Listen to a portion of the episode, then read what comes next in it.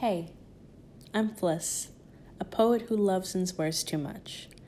In a New York Minute encourages vulnerable conversations and personal growth. So much can change in a week, a day, a minute. Welcome to a safe space where we stop the clock. I wanted to start this podcast as a way to connect with you, despite the distance. Welcome to New York.